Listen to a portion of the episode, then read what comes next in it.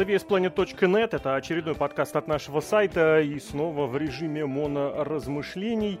Хотя, с другой стороны, я вот тут подумал на неделе изначально же подкастеры, вот кто такие. Это, по сути, и были чувачочки, которые сидели и наговаривали какую-то свою ахинею, какие-то свои мысли, разной степени интереса, разной степени актуальности. В общем, сначала пару важных дисклеймеров. Э, ну, во-первых, если вдруг э, услышите какой-то посторонний звук, звенящий посуду, уж извините, голос может сесть, поэтому, возможно, придется схватить что-нибудь попить.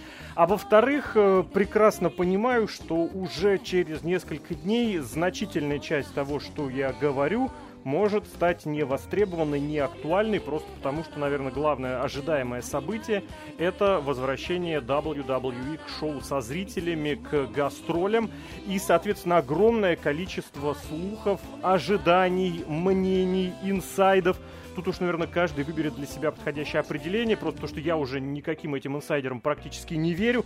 Развелось и какая-то огра- огромная куча, и вот куча это как раз наиболее подходящее слово к этим к современным инсайдерам, в особенности из молодых в особенности из твиттеров. Нет, есть, конечно, то, чему можно традиционно, привычно поверить, но люди сами себя дискредитируют и на один какой-то реально интересный, актуальный, значимый инсайт приходится два наблюдения по шоу и два каких-то, не знаю, не проплаченных, но определенных, обоснованных э, каким-то не знаю, конформным режимом и корпоративными обстоятельствами штуковины. В общем, поэтому давайте поговорим о том, что уже произошло и что было любопытного вот в течение этой недели.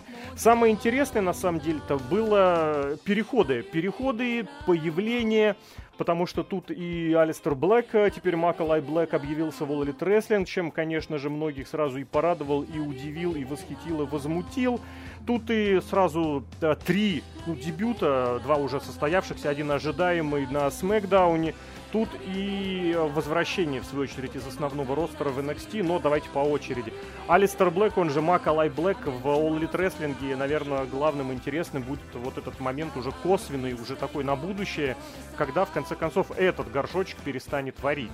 Просто потому, что уже, ладно, неинтересно и куча всего сказано на тему того, что All Elite Wrestling подбирает огромное количество тех, кого уволили из WWE, куча очень забавных, смешных, оправдывающих моментов, мол, ничего такого, и что те, кто э, видел такие сообщения из серии, что те, кто сам просит о своем уходе из WWE, тех нельзя считать выходцами или там теми, кто вывалился из WWE.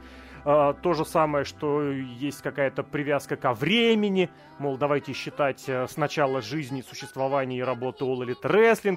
В общем, это все цирк и шипито, конечно, остается прежним, а по факту люди, которые делают себе имя или раскручивают в значительной мере свое имя в WWE, очень много и очень часто оказываются в, э, в All Elite Wrestling. Здесь Алистер Блэк, и причем дебют сразу с, э, в сегменте с Коди Роудсом, ну, я не знаю здесь, что сказать. Ну, честно. Просто потому, что действительно есть уже вот этот э, стереотип, вот этот практически мем о том, что вся вот эта карьера после громкого дебюта вместе с Коди Роудсом в конечном счете пройдет потому, что человек ему проигрывает и потом отправляется на дарки. Нет, если посмотреть, как было на самом деле, таких случаев, ну, не так много, если посмотреть. Но по-хорошему, вот эта схема появился, что-то громко заявил, а после этого оказался на веб-шоу, ну, это, это было у многих. Ну, из последнего Кристиан, например. Его пытаются каким-то образом присобачить к телевизионному шоу. Да скоро, кстати, уже и второе телевизионное шоу появится, наверное, он и там будет почаще. Но по факту реально, вот э, э замах э, то, что обещали, в конечном счете совершенно не соответствует тому, что в конечном счете потом происходит. Вот, но здесь, здесь немножечко иное. У меня у самого лично к Алистеру Блэку, к Макалаю Блэку очень хороший... Э, Мала... Макалаю. Малакаю. Блин, что-то я немножечко, извините, запутался, назвал два раза его Ахалай Махалаем. Здесь речь о том, что я исключительно положительно отношусь к нему. Правильно, Малакай. Извините, если кого обидел, два раза совершенно, или три раза совершенно некорректно его произнес. Был такой, кстати, третий брат у Баксов, если кто помнит. У него имя было Малачай но его, потому что вот последней источкой многие читали как и называли Малаки, Малачи, но по сути он Малачай. Так и здесь Малака и Блэк. Любопытное имя. А, ну, суть в том, я хотел сказать о том, что м, вот у меня у самого к нему всегда было очень положительное отношение, потому что у него крайне нетривиальный рестлинг. Вообще э, в рестлинге не так много исполнителей, которые вот выходят на ринг, и ты сразу понимаешь, что происходит что-то другое. При всем уважении к э, огромным, к важным, к звездам, к рестлерам, которые делали э, и делают современный рестлинг потрясающим, классным и красивым, но вот единицы таких. И причем далеко не всегда это кто-то выдающийся. Ну, вот из тех, наверное, кто совсем потрясающе э, все менял, наверное, стоит, естественно, сказать про Рея Мистерио, который в 96-95 годах, когда перебрался в Соединенные Штаты, просто сломал всем голову о том, что такое хай-флай, что так можно, так нужно, и это потрясающее зрелище. Из относительно недавнего скажу от себя. Вот я был так максимально поражен, может быть, это и местечково, и субъективно. Это MVP, который, опять же, уже в 2000 каком 2006 году больше появился, и вот он показывал рестлинг, который настолько был не похож на то, что происходило вокруг него, а вокруг него разное происходило. Я напомню, что выступала практически вся еще та самая великолепная шестерка Хеймана. Увы, без э, Эдди Геррера, но тем не менее. То есть был и борцовский рестлинг, был и зрелищный, был и примитивный. И плюс это эпоха вот этих стероидных качков, э, которых было навалом. Она как раз сходила на нет, но тем не менее многое еще происходило. И вот Алистер Блэк со своим ударным рестлингом, со своим совершенно нетипичным каким-то поведением, я сейчас в, меньшей, в наименьшей мере говорю о его попытках э, устроить и изобразить что-то там потустороннее или прочее, а вот просто его поведение на ринге и сам рестлинг, который основан на ударке. Это не дарки. Это не попадание коленом, э, такие, знаете, искусственно натянутые, как у, не знаю, у Мэнди Роуз или Сони Девиль, я про них говорю, потому что про них еще пара слов чуть позже будет, потому что они-то, они когда как раз появлялись в 17 в конце 17 -го года, и вот прям весь их рестлинг это удар коленом, удар коленом. Нет, вот здесь как раз все заточено на том, что удар это, во-первых, получается, он умеет это делать, а во-вторых, по сути, весь матч сводился к тому, что вот он выходил на этот удар. И за этим следить очень здорово, очень потрясающе. И здесь, ну вот, что дальше будет с Коди Роудсом? Коди Роудс скучный. Я не буду что-то как-то юлить или подбирать э, выражение. Ну вот действительно, за ним смотреть неинтересно. За ним самим по себе. Он пытается проводить какие-то разные приемы, но это выглядит еще более... А, разные нетривиальные, какие-нибудь громкие приемы то это выглядит еще более нелепо и натянуто, чем Джон Сина, который вдруг внезапно в каком-то 15 году, что ли, начал изучать станнеры, там еще что-то, а чуть раньше, там, в 12-13 начал и вдруг придумал, что он может делать Хураканрану, или что он там, а на самом деле это выглядело как «проведи бомбу самому себе», с Коди неинтересно. Вот Коди мог брать какими-то, вот, не знаю, я, кстати, даже не знаю, что про него сказать, э, и чем он брал. Наверное, контрастом, что ли, да? Вот. Э, и когда он изображал что-то такое, все-таки более, более обычное, то есть все-таки рестлинг, он такой, рестлер, он более такого тривиального стиля. А здесь, или же вот тот факт, что его самопозиционирование намного выше его возможностей. Может быть, из-за этого. Черт его знает, э, ну, мне будет неинтересно смотреть на их матч. И если это перспектива для Блэка, ну, временная, ну, наверное, да, это круто, потому что еще один аргумент за, он сразу попадает в топовый сюжет, я про Блэка, э, про Молока и Блэка. Э, почему? Потому что, ну, Коди тянет одеяло на себя откровенно. Даже вот эта совершенно невмендосовая история с Кьюти Маршалом, она пихается, не знаю, настолько неприятно, пихалась, хочется верить, вот это противостояние якобы школ. Ну, я не знаю, это невозможно не смотреть, не слушать. Э, а они читали промо. Маршал же вдруг возомнил, что он умеет промо читать. Поэтому, с одной стороны, спасибо Блэку, что вытягивает Коди из этого сюжета. Если, конечно, вытягивает. Опять же, повторюсь, совершенно не исключу, если все вот говоримое мной будет не актуально уже, там, не знаю, через день, через два. С другой стороны, конечно, мне лично для Блэк хотелось бы какого-то иного будущего или настоящего. Говорю про настоящее, потому что снова вспомнили ту историю начала 2020 года о том, что э, выбирали грубо говоря, из двух человек, которые могли бы взять, забрать инициативу, титул и статус главной звезды у Брока Леснера. И в конечном счете выбрали не э, Алистера Блэка, а Дрю Макинтайра. Для меня это, конечно, неприятно. Можно по-разному относиться к тому, как Блэк, что он успел сделать, вообще, что он делает. Но Дрю Макинтайр это для меня это однозначный минус. Не скажу, что Блэк был бы лучше, и потеря аудитории, наверное, тоже была бы. Он не такой вот супер тяж. Кстати, вот Дрю Макинтайру стоит здесь занести в плюс от себя, опять же, лично. Вот это последние несколько месяцев, вот эта эпоха, которая настала, такая микроэпоха, да, когда реально большие рестлеры месились. Не вот эти, которых, э, из которых лепят супертяжи типа Русев, типа Бигги Лэнгстон, да, вот эти вот э, квадратики на самом деле, бегающие которые ростом 182-183, дай бог, а вот реально большие люди под 2 метра, потому что вот это противостояние э, Макинтайра, Лэшли и Строумана, можно по-разному относиться ко всем этим рестлерам, но, блин, это было зрелищно, черт возьми, и я не удивлен, что именно после этой программы, именно после этой программы, а может, и параллельно с ней, Э, Винс Макмен решил, что надо бы обратить внимание на рестлеров покрупнее. Рейтинги это не особо воспринимали, но черт его знает. Рейтинги вообще, кстати, вниз. Об этом, наверное, в следующей, на следующей неделе поподробнее. Тут же как раз вышел рейтинг э, самых топовых программ за год, и WWE э, попал в этот рейтинг сразу двумя. Чуть не впервые, кстати, попал двумя программами. И Рой и SmackDown. Они заняли места, кстати, в конце сотки, 88-99. Но по факту снижение рейтинга, снижение рейтингов и аудитории, там тоже, если посмотреть, за год у телевизионщиков значительное, ну, значительное. Ладно, давайте, что еще? Еще дебюты девушек на Смакдауне. Обещали с э, дебют э, Тони Шторм, соорудили дебют э, Шотси Блэкхарт и Тиган Нокс. Я не знаю, у меня просто, опять же, я не разделяю всеобщих восторгов по поводу ни Шотси Блэкхарт, ни тем более Тиган Нокс. Тони Шторм это нечто иное, но тот факт, что я очень позитивно отношусь к ее рестлингу, но тот факт, что за последнее очень продолжительное время она как-то где-то все никак, нигде и ни о чем, наверное, даже с учетом коронавирусных штуковин, э, наверное, без этого никуда не уйти. Я лично очень ожидаю, что будет, что, что там будет, просто потому что женский дивизион WWE как-то вдруг бац-бац-бац, и он никакой, он реально никакой. Может быть, потому что слишком быстро сместили акцент на новичков – потому что что Бьянка, что Рипли, давайте будем честны, из них искусственно сделали звезд, а они не тянут совершенно. Вот я опять же иронизировал по поводу бывших э, этих NXT задниц, да, но тут просто шаг вниз.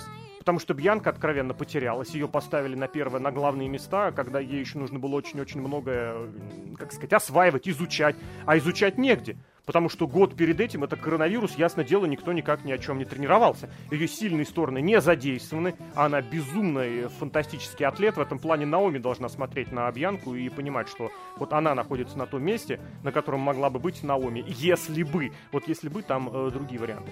Что еще? И э, Рипли ну, есть, здесь сюжетные чисто составляющие, потому что видно, что с рестлингом у нее в порядке, а вот остальное, ну, ребят, я не понимаю, она откровенно плохо говорит, ей просто некомфортно, вы заставляете ее говорить а, и продолжайте, и продолжайте.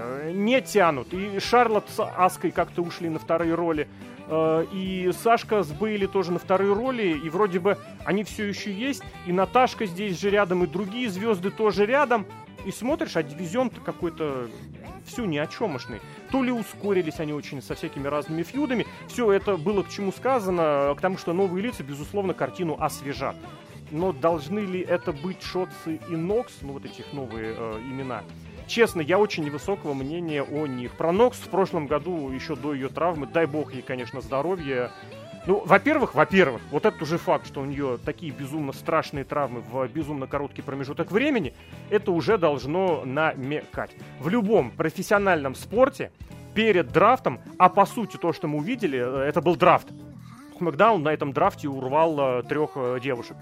Э, очень серьезное внимание уделяется здоровью тех, кто на этот драфт выходит.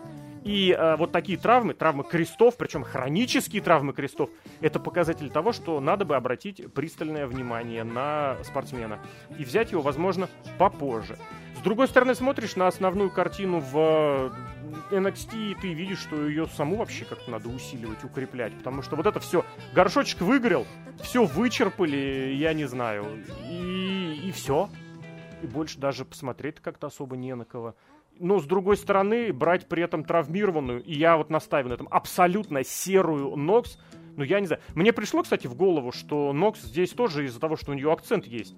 Я не прислушивался, не слушал свое промо, но мне показалось, что вот после Смакдауна она, она там что-то читала, и у нее этот акцент прослеживался. Ну, это вообще циркотня просто какая-то собачья. Что касается Шотцы, это совершенно не уровень, э, это фаворитка, любимица игрока с точки зрения, знаете, какого-то, я не знаю, не то фетиш, не то игрушка. Вот забавно, круто, весело, здорово. Да, танк, да, зеленые волосы. Абсолютно то же самое можно крутить с кем угодно. Вы берете гиммик и передаете его кому-то другому. Такое было не раз. Помните, может быть, эту полушутливую, полуправдивую историю о том, как Бродус Клей говорил, что он придумал зал боли, Hall of Pain, а вы передали Марку Генри? Абсолютно. Не, понятно, что пришли вот эти правдорубы, 15 человек, которые бы сказали, на этом танке раньше ездили шотцы, шотцы Блэкхарт. Ну так и сейчас вы ходите и говорите, что вместе с шотцы должна быть там Эмбер Мунс не выезжала. Кто такая здесь Тиганул? У них там были, конечно, пересечения, но вы как бы соберитесь, ребят. А, ну и, соответственно, что про них здесь еще можно уже отрезюмировать, я даже не знаю.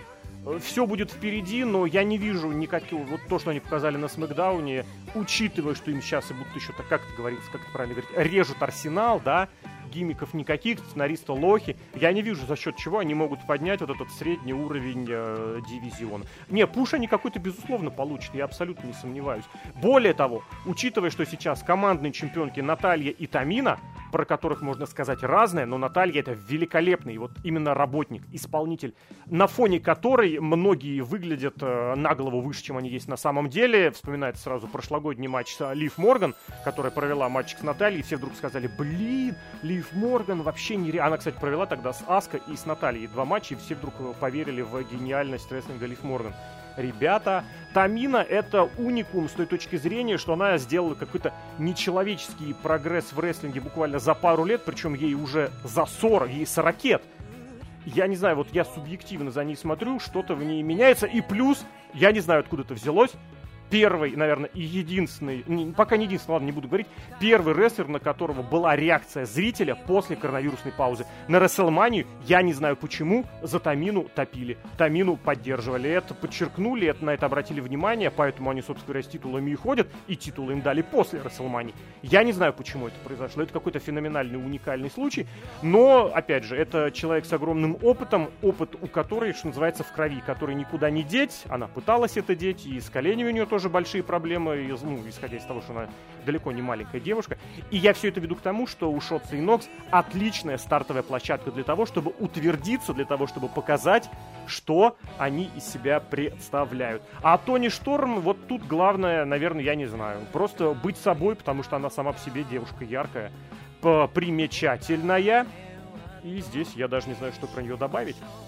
Э, Еще отдельно, знаете, хочется сказать а, про про что? Давайте про Мэнди Роуз, наверное, да, раз что она на NXT появилась. Абсолютно уникальный персонаж, уникальный в своей бесполезности.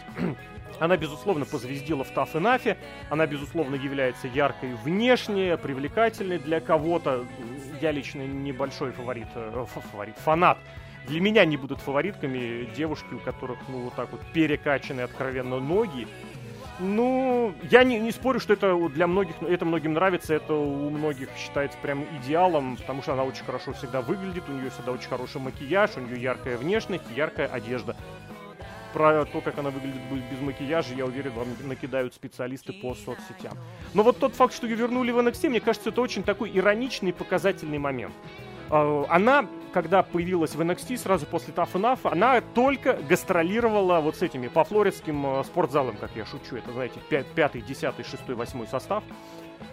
Только два года. С начала 16 по конец 17 -го. Ее дважды поднимали э, к ТВ-шоу NXT. И дважды ее убирали обратно. Ну, она там ненадолго, в течение короткого времени появлялась, ее забирали. Ну, либо два вывода, два вывода. Либо она не готова, причем тотально, либо ее решили поберечь, вот как, например, было с Брауном Строуманом, которого совершенно из NXT, NXT он пропустил, чтобы сразу дебютировать в основе.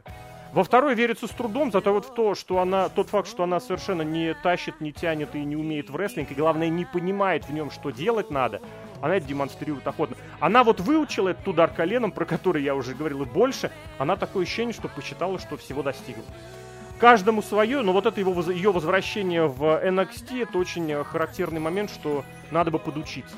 И, опять же, я не буду делать прямых выводов, я не инсайдер, и поэтому я это за гарантию выдавать не буду. Но очень тоже, мне кажется, показательно, что ее возвращение в NXT состоялось после того, как Винс Макмен заставил всех вернуться к тренировкам перед выездом э, на гастроли.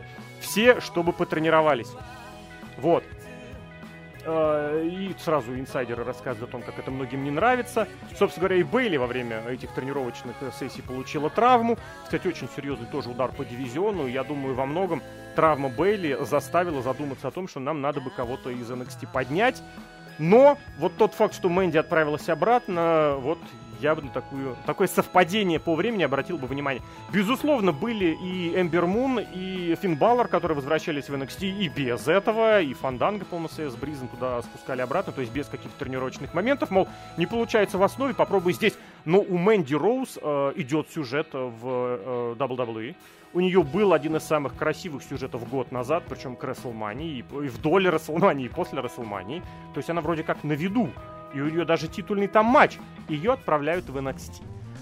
Ну вот и, как говорится, и посмотрим, что здесь. Опять же, забегать вперед не охота. Может, она при приехала буквально на пару э, недель на одно выступление. В конце концов, в прошлом году и Сашку Бэнкс отправляли на Great American Bash. Если я верно помню, да. Но в первый день она проводила матч против Ио Шрай. Может быть, оно все там, э, все этим вот мини-сюжетом и ограничится. Потому что тут э, намечается новая японская звезда Сарай про которую можно очень много и любопытного, и веселого говорить, но, по-моему, она совершенно не понимает вообще, куда попала. Э, вкратце буквально про нее пару слов. Вот матч с пре-шоу одного из тейковеров был, вот э, одного из недавних. Собственно говоря, где она... Your House, э, который, где она проводила матч на пре-шоу, его целиком выложили на YouTube, она была в напарни... у нее напарница была Зои Старк, бились они против Джессика Меа и Алии, и какая она была потерянная весь матч. Я не знаю, ее безумно робели противницы, ну как, ребят, японка, а может быть еще им накачали перед выходом, мол, что вы должны сделать ее звездой, в WWE так любят делать такие требования, э, выставлять. И насколько Зои Старк ее там чуть не за ручку по рингу таскала, ты должна стоять здесь, ты должна тут, ты должна сделать вот это. Я лично очень большим поклонником стал Зои Старк после того матча, вот я лично за ней хочу последить. Она не такая опытная по продолжительности выступлений, но вот если уж о ком-то говорить, вот я был бы большим э, поклонником той идеи, чтобы ее поднять в основной ростер вместо Нокс. Потому что любому рестлеру необходим телевизионный опыт и попасть сразу на Смакдаун, пусть в такую второстепенную роль, пусть в командный дивизион, это было бы очень круто. Но это так, что называется, от себя. Поэтому с Мэнди Рус тоже развязались. И еще э, историческую, наверное, тему затронуть хочется. NWO был ведь, э, была годовщина, и тут прям очень много всего. Причем такая круглая годовщина, сколько? Четверть века. Поэтому, наверное, пару слов стоит сказать. Э, во-первых, самое главное. NWO — это сюжет, это группировка, и это, я бы даже сказал, идеология — этот образ жизни в 21 году 21 века невозможен. Это невозможно ни чисто технически, ни, опять же, идейно и философски.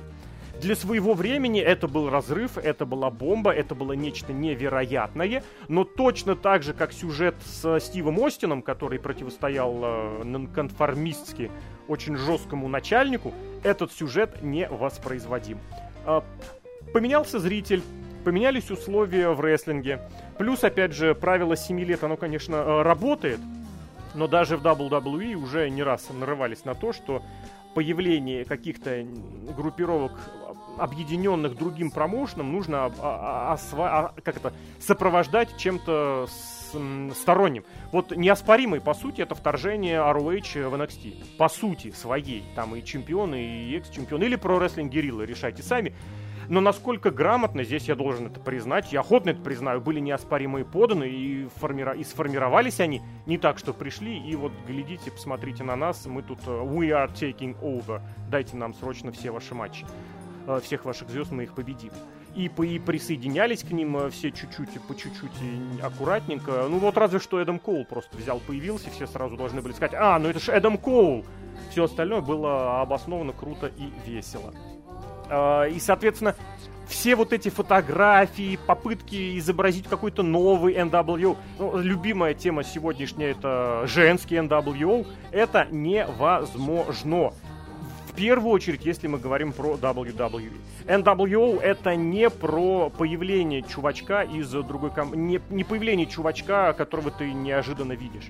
Это вот про того самого, как бы это правильно должно сказать, крутого хила, крутого хила, который сам по себе крутой, которых много, и с которым руководитель, промоутер каким-то образом вынужден мириться не потому, что он у него на контракте, а потому, что он сам все может себе обеспечить. NWO были именно такими. Если кто вспомнит, у них были аутсайдеры, был инсайдер, потом Бишов оказался их тоже инсайдером. Это были ребята, за которых держались едва ли не круче, чем за всех остальных, и, собственно, NWO этим активно пользовался. Сегодня такое невозможно. Сегодня эпоха корпораций и сотрудников. Сегодня взаимозаменяем любой, ну, я имею в виду сейчас, конечно, технически, в рестлинге заметно, как аудитория падает, но вместе, кстати, и с общей телевизионной аудиторией, а, как аудитория падает с уходом а, каких-то тех или иных больших звезд, э, за которыми, кстати, продолжают следить. Но в то же время примеры показывают, что и других звезд создавать все-таки можно, даже если они к этому не готовы. Это снова большой привет, э, большой привет Бьянке. Соответственно, э, единственное, как сегодня мог бы прокрутиться NWO, наверное, единственное, это действительно, если бы из WWE кто-то куда-то перешел, Волли Тресник очень любит э, пережевывать старые сюжеты, прям вот реально смотришь, думаешь, вот это чуваки увидели там в 96-м, 99-м, 2002-м, и повторяют, и повторяют, и повторяют. В TNA не тот уровень э, именно восприятия, хотя, конечно, нужно посмотреть, какой у них будет уровень и популярность в залах после того, как они вернутся к гастролям сами, к живым шоу, я имею в виду к шоу со зрителями, вот так, так будет правильнее. Не обязательно к живым, не обязательно к прямоэфирным, важно, что со зрителями, которые будут сидеть в зале. Я имею в виду полноценно. В слабовато, Мексика, Япония, сами понимаете, а вот Elite Wrestling это гипотетически можно... Я сейчас говорю, на самом деле мне самому страшно. Вот. Но кто-нибудь один из WWE, который бы перешел э, туда в All и начал бы предъявлять Моксли, что тот несет, не занимается какой-то херотенью, что, я не знаю, кто там, Пак занимается херотенью, или что, кто еще там может быть. Или Биг Шоу вообще просто тупо сидит на комментаторской будке, а Марка Генри вообще никуда не позвали. Вот тут вот за такую зацепочку что-то могло бы сделаться, что вот мы здесь богатые буратины сами по себе, нам ничего вообще не надо, нам вообще на все пофиг, нам все посрать на вашу корпорацию, и поэтому вы здесь э, любите нас. Вот какой-то 5% это соответствует тому тому, что было с NWO в 96-м, в остальном э, нет. И вот эти самые, что самые убогое, ущербное, ну, на мой взгляд, все-таки уж извините, если я вдруг кого обижу или я обижу чего-то кумира, вот эти фотографии в маечках NWO и прочие прибамбасы, посмотрите, как бы нам пошло, это вообще не то. Это прям совсем плохо, это совсем убого и ущербно, это уровень фанатства. Я снова боюсь свалиться на свою любимую тему э, эпохи фанатов, вот этой gratitude эры, но это просто вот верх того, что сейчас может быть, это косплеить группировки из прошлого. А, кстати, в 2002 было очень забавно, когда Винс Макмен попытался NWO вернуть, э, и в конечном счете, на мой взгляд, прокрутил все правильно, в том смысле, что весь NWO тогдашний э, привел к возвращению Халка Хогана. Вот это было правильно сделано что, ну да, там Стив Осин, конечно, уперся рогами и лишился очень большого крутого матча на Расселмании. Но зато мы получили, что получили. Матч против Рока с этим двойным, я не скажу, что с двойным терном, но в конце концов Рокки стал хилом после этого, да? А, и Хоган, который стал, который прям в матче было, ты, ты чувствовал, как он возвращается, да, как зритель его начинает поддерживать, хотя пусть это была смарковская Канада, но это было круто. То есть, по сути, весь тот NWO стал для того, чтобы прокрутить одного Хогана, возвращение который несколько лет на WWE мог поработать и привлечь внимание. И плюс все это происходило параллельно с другими большими сюжетами. Никуда без этого не деться. Uh, потому что совсем скоро появился Брок Леснер, если вдруг кто забыл, и вокруг Гробовщика многое происходило. Ну и опять же, та самая смакдауновская шестерка до этого было очень и очень мало времени. И, кстати, вы тоже, если обратите, и Холла там почти сразу уволили за свои проступки, и Нэш там сразу поломался, им кучу сюжетов поменяли, и в итоге все вылилось э, куда к лучшему. А что еще, наверное, еще успею сегодня? Это ну, несколько темок у меня, конечно, есть. Опять же, возвращусь к тому, что к промо CM Панка и к его эффекту, наверное, тоже вернусь в каком-нибудь из, из будущих выпусков, просто потому что ну, это лето Панка длилось несколько месяцев. Наверное, отдельно все-таки стоит сказать про травмы. В очередной раз про травмы в All Elite Wrestling. Э, которых много, от которых никуда не деться, и это снова все переходит на уровень восприятия компании как какой-то, ну, я не знаю, какого-то клуба по интересам. Потому что речь идет не про ботчи, которые э, происходят по случайности или кто-то где-то поскользнулся. Такое бывает. Вот про, в прошлом выпуске я говорил про оговорки комментаторов.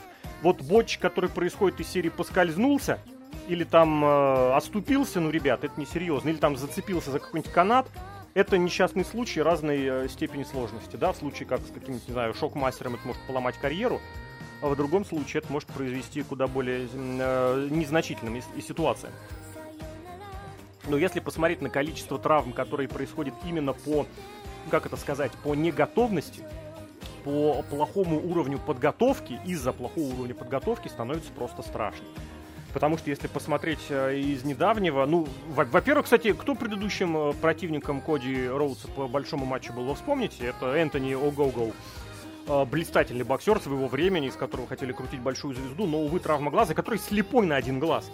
Они поставили слепого человека в матч. Ну, слепой технически я имею в виду, потому что у него в глазах постоянно двоится, у него он не может сфокусировать зрение еще одна травма операция. И смотришь количество сотрясений, которые, например, рестлеры получают, или травмы шеи, и это, конечно, страшно. Ну и, опять же, травмы коленей, это тоже из-за недостаточной подготовки, из-за недостаточной, э, как это сказать, э, разминки тоже они могут происходить.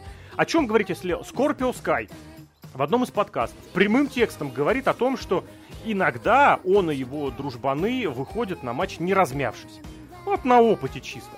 Я не знаю, это говорится прямым текстом. Я не знаю, что это за философия вообще такой подготовки. Мне лично, опять же, куда ближе вот эта муштра, да, э, про которую, за которую ругали и посылали Билла Демота, который очень много всякого дерьма, естественно, творил во время, за время своей работы в подготовительном центре. Но вот муштровать он умел. Я не хотел бы, кстати, проверять, что там было с травмами, но вот если мы говорим про выступление на телевизионном уровне, подготовки и тренировки должны быть чем-то постоянным, а тот факт, что ни в э, школе All Elite Wrestling этому не готовят, ни в другой школе, которая там работает, ну, там одна у Дастина с Коди, одна у Кьюти Маршала. Ну, кстати, здесь и про, про подготовительный центр тоже можно будет всего любопытного сказать, потому что в NXT те еще подготовительные ребята э, готовят. И, кстати, тот факт, что Бейли травмировалась, при всей моей э, любви к ней как к исполнителю, тоже может говорить о том, что где-то она могла на авторитете, не размявшись, выйти и в итоге получить такую тяжелую травму. Ну и вот оно все дальше происходит и происходит, и постоянно смотришь, думаешь, почему рестлеры не растут от каких-то выступлений, наоборот, деградируют. Меня очень зацепило сообщение, признание Тули Бланчарда о том, что в своем матче, когда он вернулся на ринг, это было совсем недавно, он получил удар ногой по голове от лучезавра, и после этого э, эффекты, ощущения сохранялись месяц. То есть, понимаете, человек в таком серьезном возрасте выходит на ринг против рестлеров. Э, ну, ну, про Jungle Boy я я говорю, я первый его фанат вообще. Марко Стант, ну, я не знаю, это, это, это, это гиммик. Марко Стант это не рестлинг, это не рестлер, это гиммик. И Лучезавр, который такое ощущение, что деградирует просто с каждым, я не знаю, с каждым днем, что ли. Просто потому, что если раньше, помните, в, в Lucha Underground е его Джон Моррисон обучил одному матчу, да, и были очень неплохие о нем отзывы. И действительно, свой матч он смог тот против Моррисона произвести хорошо. Зрелищно было, все круто и весело. А вот. А здесь э, выходят они на этот матч, и что мы видим? И мы видим, что э, ставится спот, готовится спот, извините. Извините, в прямом смысле слова, извините. Этот спот реально был по сценарию, в котором вот этот лучезавр, чувак, который совершенно не понимает, что он делает на ринге, может быть, помните, этот реально тоже просто не, неприемлемый боч для всех, когда они остановились вместе с Цезаром Бон, Банони и начали выяснять, кому в какие канаты бежать, и причем пальцами друг другу указывать. И даже камеры не выключили, даже перебивку не сделали, а это, по-моему, было веб-шоу. И в конечном счете этот удар ногой проходит, и, и вот. Это, кстати, еще, знаете, тоже так, алаверды, как говорится, к Томми Энду, к Алистеру Блэку, который э, был героем первой части этого подкаста, и про которого я, кстати, сейчас тоже надо, надо будет посмотреть, кого он еще мог натравмировать. Но его ударный стиль это был ударный стиль. Здесь, кстати, вспоминается, опять же, извините меня за отсыл, простите меня за отсылочку к э, прошлому. Роб Ван Дам в свое время э, был безумно популярен. 2001 год, 2002 год. Собственно говоря, тот факт, что он не получил тогда титул, это одно из обвинений, причем серьезных обвинений в адрес игрока, в адрес того Reign of Terror, что РВД вместе с Букером, например, вместе с Кайном тогда просто был засунут в унитаз, причем даже не засунут, а макнут головой с максимальным унижением. В особенности Букер, конечно, еще по российской специфике. Ну так вот, и про RVD говорили, что он вообще свои удары не удерживает.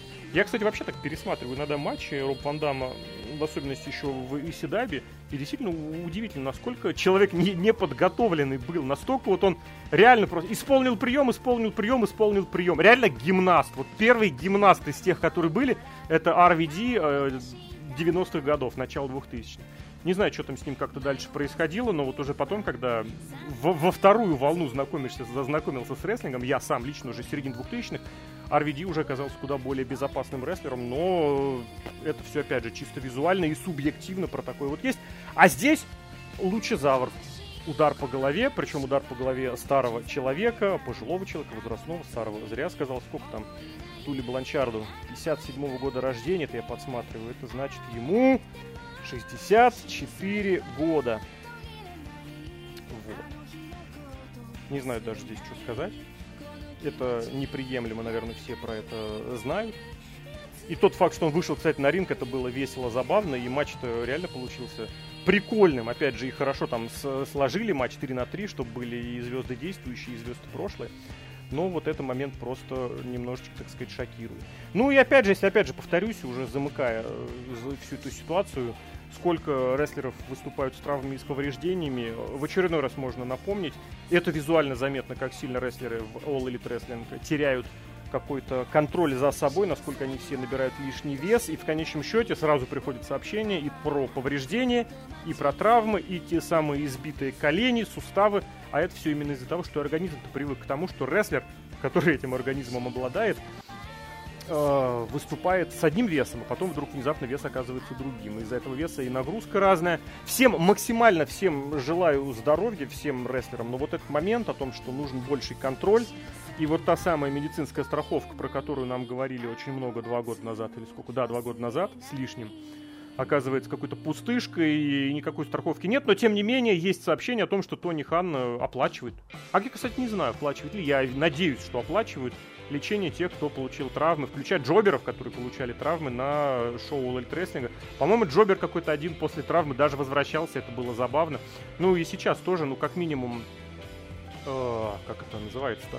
Э, бибой, э, калифорнийский рестлер, забыл я этого звезду Сизидаба, э, который пытался на мартовском каком-то шоу на мартовских записях вернуться, влиться и сразу получил травму колена и в итоге лечится. И еще один был тоже случай, я правда уже не вспомню, найду, не найду. Девушка тоже выступала в конце декабря, причем еще и тоже получила травму, причем достаточно серьезную, и в итоге и в итоге все это время лечится. Тоже у нее колени сломались. Я все-таки найду или не найду? Наверное, не найду. Ну и ладно, если найду, потом напишу в комментариях или в описании. В общем, опять же, еще раз повторю, слишком много всего сейчас происходит, чтобы делать прям какие-то однозначные конкретные выводы. Все может устареть уже в течение какой-то, не знаю, минуты.